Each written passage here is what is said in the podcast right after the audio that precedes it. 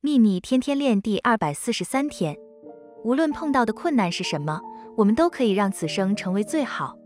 想想看，《秘密》影片里莫里斯·古德曼的故事。莫里斯躺在医院时是完全瘫痪，只能眨眼睛，但他知道还能运用自己的心智去观想。而克服所有困难之后，莫里斯可以走了。想象你的人生很壮丽，想象你处在完全的喜悦之中，而且无论如何都要持守那个愿景。愿喜悦与你同在，朗达·拜恩。